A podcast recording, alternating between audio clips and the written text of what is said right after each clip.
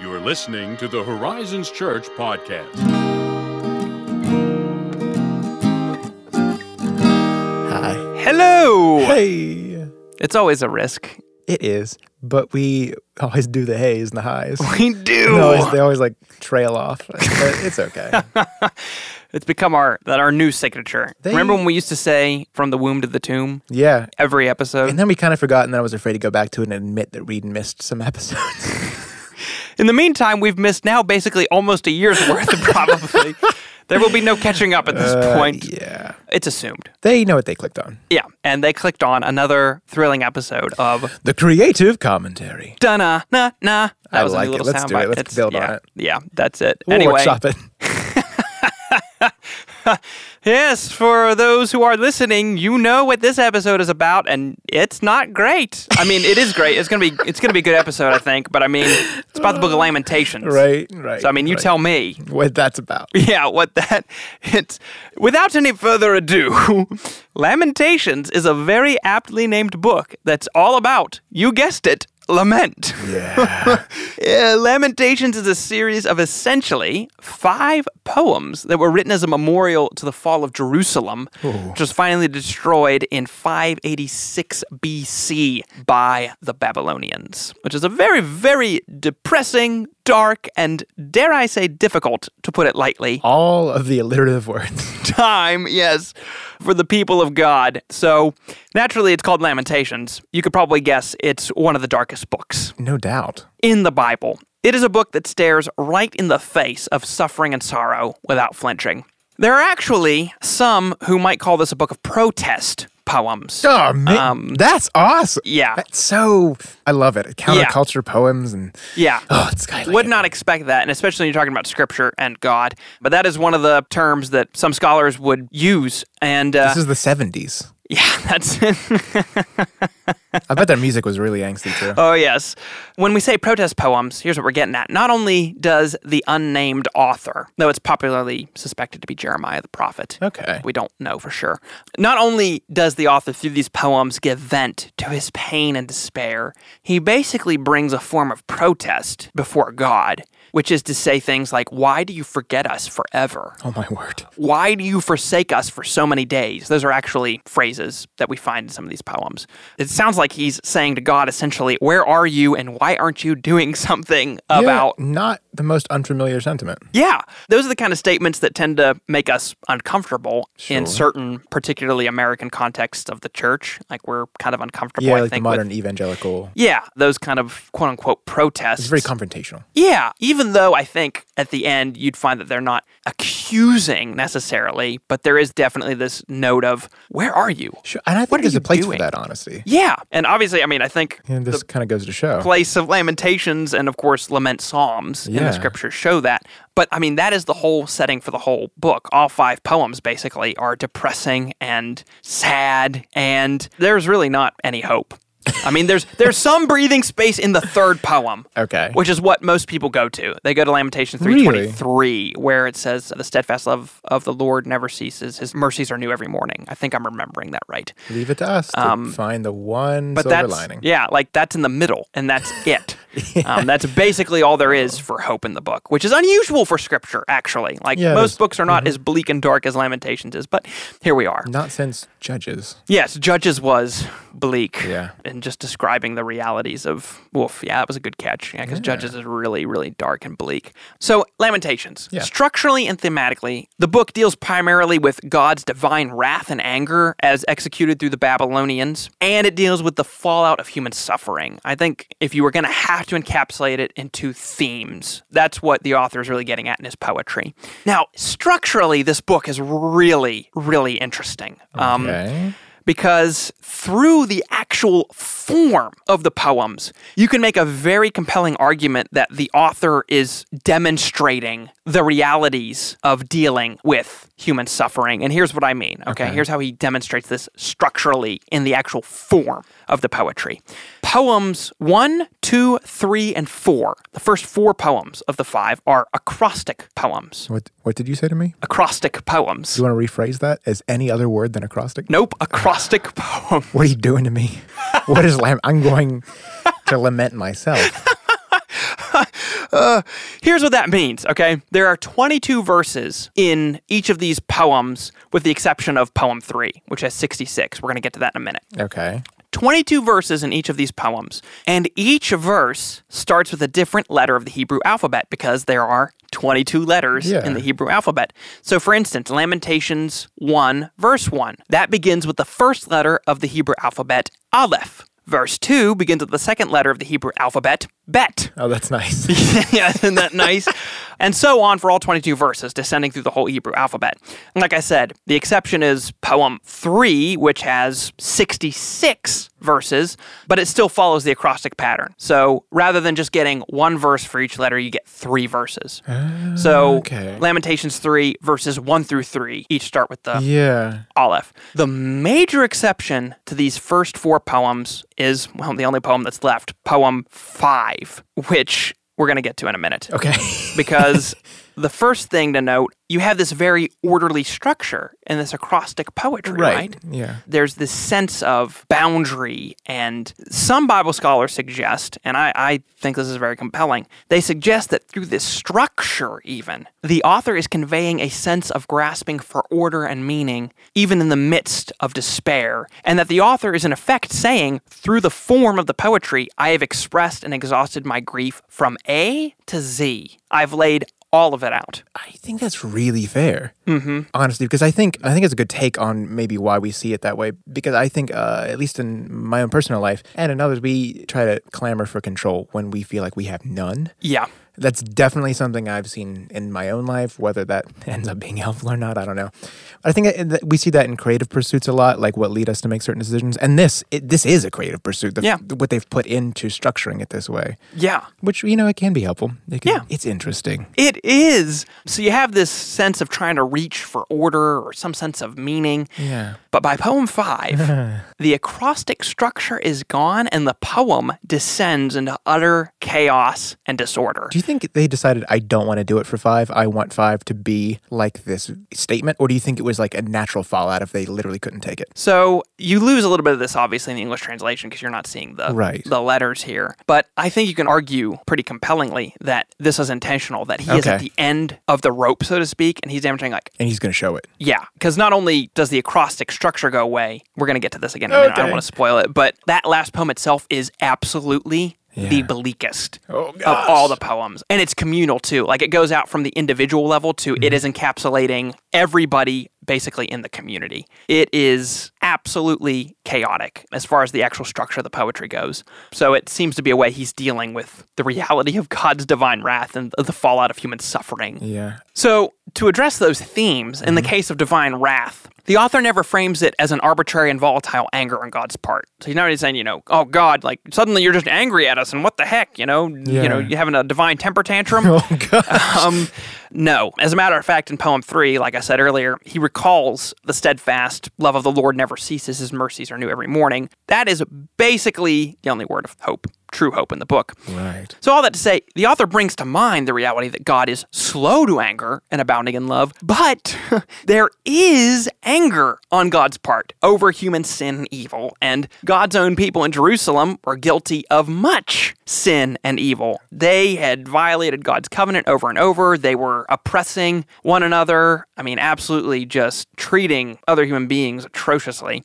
So, divine wrath in this case especially is it's just the just fulfillment of god's word for judah's violation of the covenant um, so again it's not volatile it's not it's not this arbitrary thing god must execute judgment and the author is lamenting that it had to come to that Oh, okay. that the people didn't turn and repent. He is lamenting the fact that, okay, well, not only the people are being carried off into exile, but the city's been destroyed, and God had to do this to us to wake us up, so to speak. so he has a clearer understanding of what is happening and why it's happening. Yes, a very, very clear grasp. In fact, um, Which is why we think it's Jeremiah, right? yeah, and actually, I think it's in is it Second Kings or Second Chronicles. Jerusalem fell shortly after King Josiah died, Oh, and it was said that in the midst of all this, Jeremiah uttered a lament for King Josiah. Um, So that's where you, you get some of that linkage. Ah. Good So enough like I on said- me. Yeah, I mean, you can't like it's like you can't prove it like Exactly. hundred percent, but you know, it's plausible. So the author is aware of this. You know, he knows. In fact, at one point in the poem, he says, "Woe to us, for we have sinned," as the preface for his lament. But when it comes to the fallout of that judgment and the resulting suffering and the hardship that come about because of the Babylonian exile, the lament also begins to sound like protest Ah, okay. as we noted earlier. Yeah. And that's because the author is dealing with the reality that even though God's judgment is just and it had to happen as fulfillment of his word, it's still hard. They're still Exactly. suffering. It's still this great amount of pain they're experiencing. And suffering causes, I think, all of us. It doesn't matter who you are. I think suffering causes all of us to ask uncomfortable and painful questions.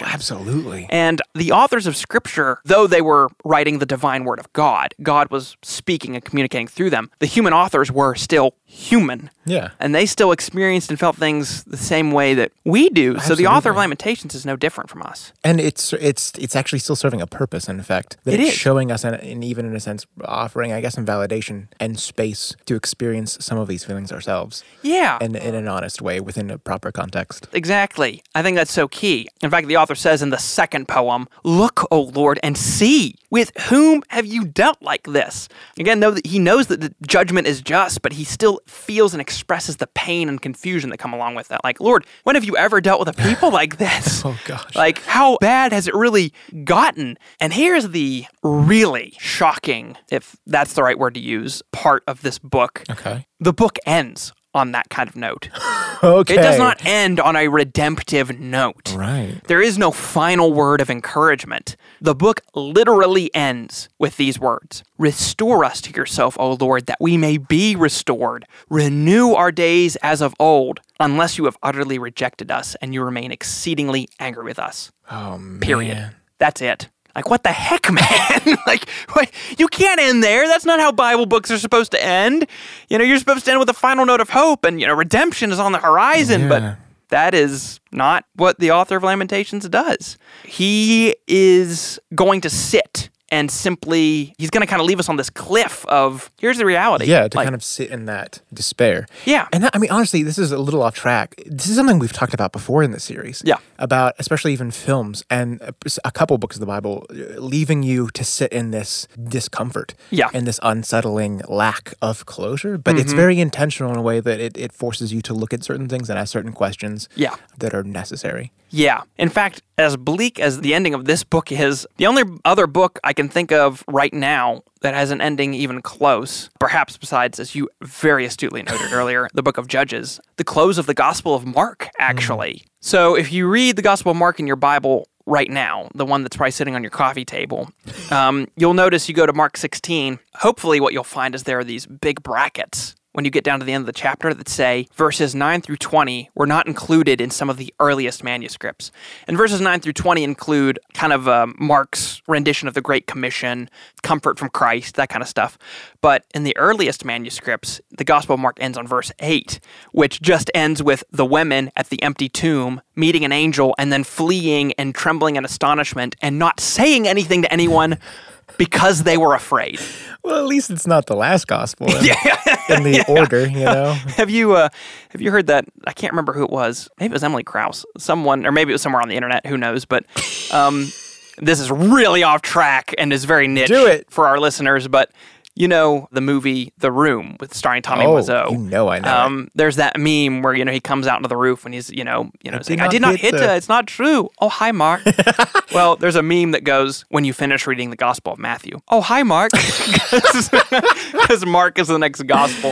anyway, that Oh, man. just man, we talk about some of the weirdest, most random stuff on It's this worth podcast. it. So here we are. So thankfully, Lamentations is not the bookend of all scripture. Um, Yeah. And it, you know, the whole canon of the Bible does not end on that note of, you know, unless you're exceedingly angry with us forever. But as we've been talking about, it does play an important role in teaching us how to lament. And I think, in kind of a weird, perhaps unexpected roundabout way, I think it can provide encouragement even in that bleak ending Mm. Yes. because it's reflective of the reality that we often feel in the Yeah, midst of our own exactly. suffering. Wondering, you know, like, well, God, have you rejected us? I think we feel that from time to time. Yeah, I feel And- like we ask some of these same questions. yeah, and I think this kind of a book gives us space to say, okay, yeah, whew, I'm not alone with this. Someone before me, even an author of the divine scriptures, has felt this reality. So that's Lamentations, and it has some pretty neat parallels in what I was telling Ethan earlier before we started recording is probably now actually my, I'm willing to say, favorite movie Oh man, of all time. And what is that, Ethan? that movie is First Reformed. Sound like a news anchor. but it's uh, First Reformed. It's a very aptly named movie that is all about you guessed it. For that doesn't work. that one didn't work. Uh, but since you laughed at my terribly scripted joke, I'll continue. what it is, in fact, is a movie. It's th- like you said, you and I both dearly love this film. Yes. and it's about essentially the, the troubled minister of in in the film they would somewhat derisively call it a tourist church, which is like, oh, poor guy Yeah. um, but the reason is okay. It's the site of some sort of like historic significance. Don't ask me to remember that. It's not my niche, but it's like one that pretty much no one attends. and no one is in this church like that. Like it's it's pitiful. it's is. sad. But we're introduced to Reverend, I guess Reverend, right? Reverend Ernst Toller, played by Ethan Hawke. Shout out to the other Ethan, friend of the show. Yeah. Friend of the show. Oh, I wish he was.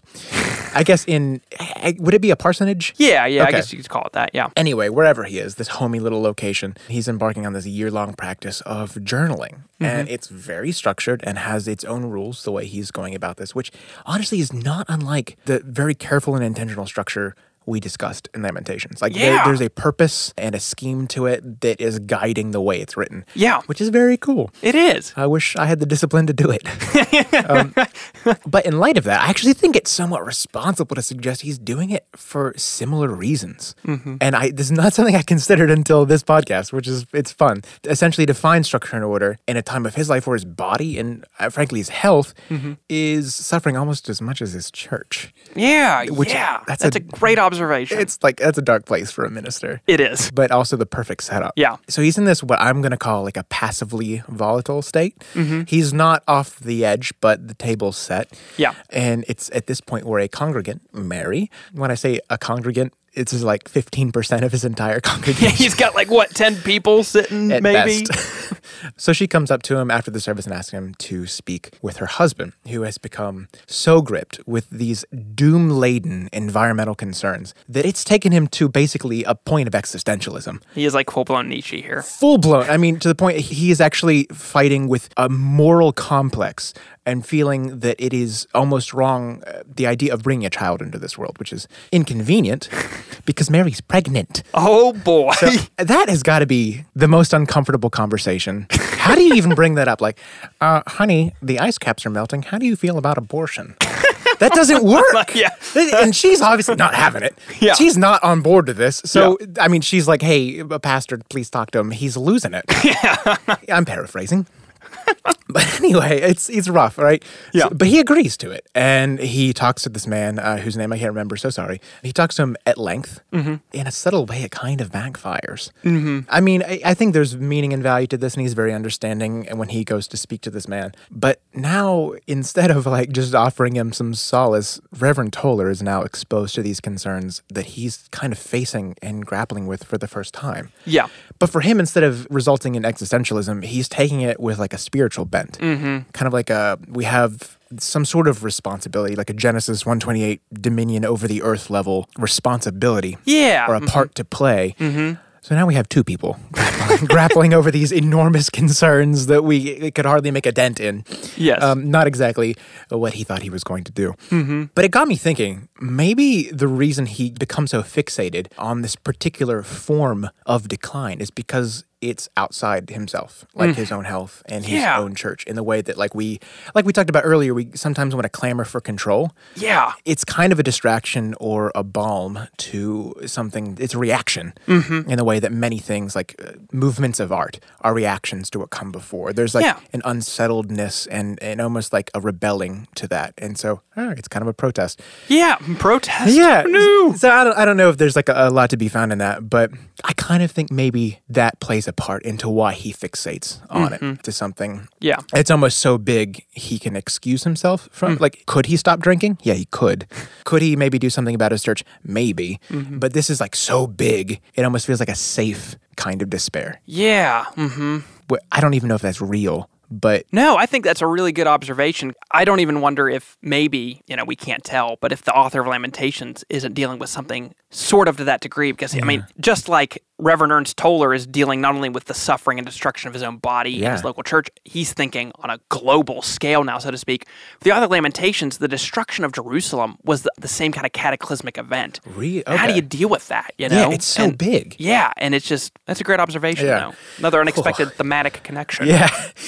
So, uh, as far as the plot is concerned, aside from this significant point where it kind of trips a switch in him, the rest of the world is moving on because the whole film is steadily building towards this kind of commemorative celebration, I guess, because of the historic nature of this site. Yeah, I think they called it was like the reconsecration. It was Oh, like okay. the 250th anniversary or of the some church. sort of like centennial-ish. Yeah, I think 250 makes more sense. yeah, just I just believe what you say. you have a, you have a, you have an ability to remember these specific details. I'm like, ah, it's commemorative celebration. So you would think this is something to ramp up to. This is their back to church Mm. Sunday. good analogy. Thank you. This that's for our listeners. Uh, but instead, he is putting "Will God forgive us?" on the church marquee as as a point to what we talked about before in God's wrath. Like, Yeah.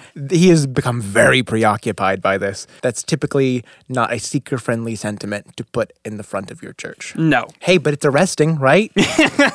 Rebellion poems got me hooked.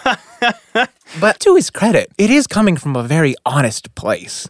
He's not trying to like stir something up unjustly. He's really kind of, for the first time, dipping his toe in the water of can I make a difference? Can I start a dialogue? Yeah. And I think he's implicitly asking some of the very same questions we ask and that we see in Lamentations. Yeah. Is there room for protest? What about respectful protest? And how far can you take that? And ultimately, how far is too far? Yeah. It is something that I think, even though we don't experience it in the same context, much like Lamentations, often we don't experience lamenting in the same context of Jerusalem being destroyed. Yeah. There is an undeniable point of sameness Yes. in the grief, Mm-hmm. I guess. Okay, to that point, right? It's not all about pregnancy and abortion. And it's not even all about environmentalism. It's that's No. not the point of the film at all. I think in a weird way, you could replace these issues with anything in your life Absolutely. that, Yeah. that takes you to that point because it's like a character study Mm-hmm. in essence this is the troubled minister in the dark night of the soul Yeah. and how he grapples with it like this is his lament Yeah. and it's so expertly told It really, really is. oh boy Yeah. And don't want to spoil it at No, all right. because if I may say you just you need to watch this movie. It's definitely I will say this, okay, because I realize I'm, you know, I'm a pastor giving like an unequivocal, you know, full-hearted recommendation of this movie and even saying something like this is like my favorite movie ever. Yeah. do not expect a nice Christian movie with this. Like what I mean, like is like what Ethan was saying. Like this is Yeah. full of lament. It's full of darkness. Exactly. Like Lamentations is not what you expect. It is not the stereotypical happy ending that pats you on the back. Right. But actually, I don't actually want that to say much about the film. I'm not actually drawing a direct parallel because I think whether you approach this film with a negative outlook or a positive outlook, you will still be surprised. Yeah. You will not quite know what's about to happen until it happens, and then you'll be grappling with that yourself. Yeah, and it's just great. And as a matter of fact, to highlight the fact that this is intentional, this wasn't just like some guy saying, "Oh, I'm going to make a movie that deals with these themes, and that'll be Yeah. great, and I'm going to reach a niche audience."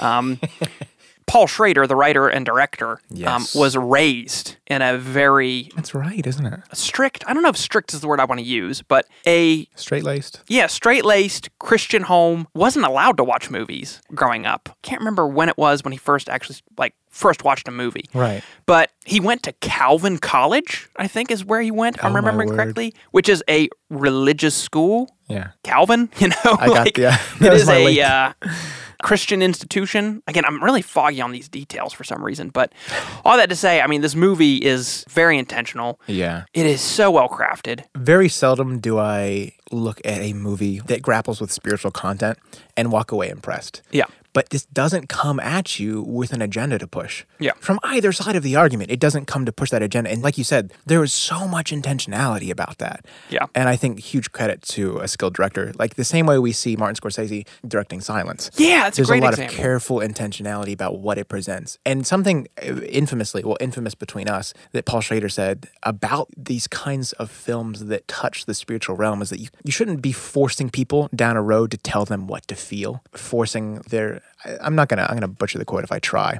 I think I mentioned that in the article. We have we have an article on this on, on yeah, resources. that's right. If But it you want to was- get into that, yeah, yeah. You know, if you want to, I like it. yes, it was well done. You just go to horizonsresources.net and search First Reformed, and you'll you'll But find it. Mm-hmm. Like you said, it was very a careful choice um, to do that, and I think that shows so much restraint and skill, and I think it makes it more accessible and easy to appreciate. Yeah, To the point, it was actually uh, Academy Award nomination. it was. Yeah, that wasn't a real sentence, but you understood. Yes, I did. yeah. And much like the Book of Lamentations, it's Oh man, right up there.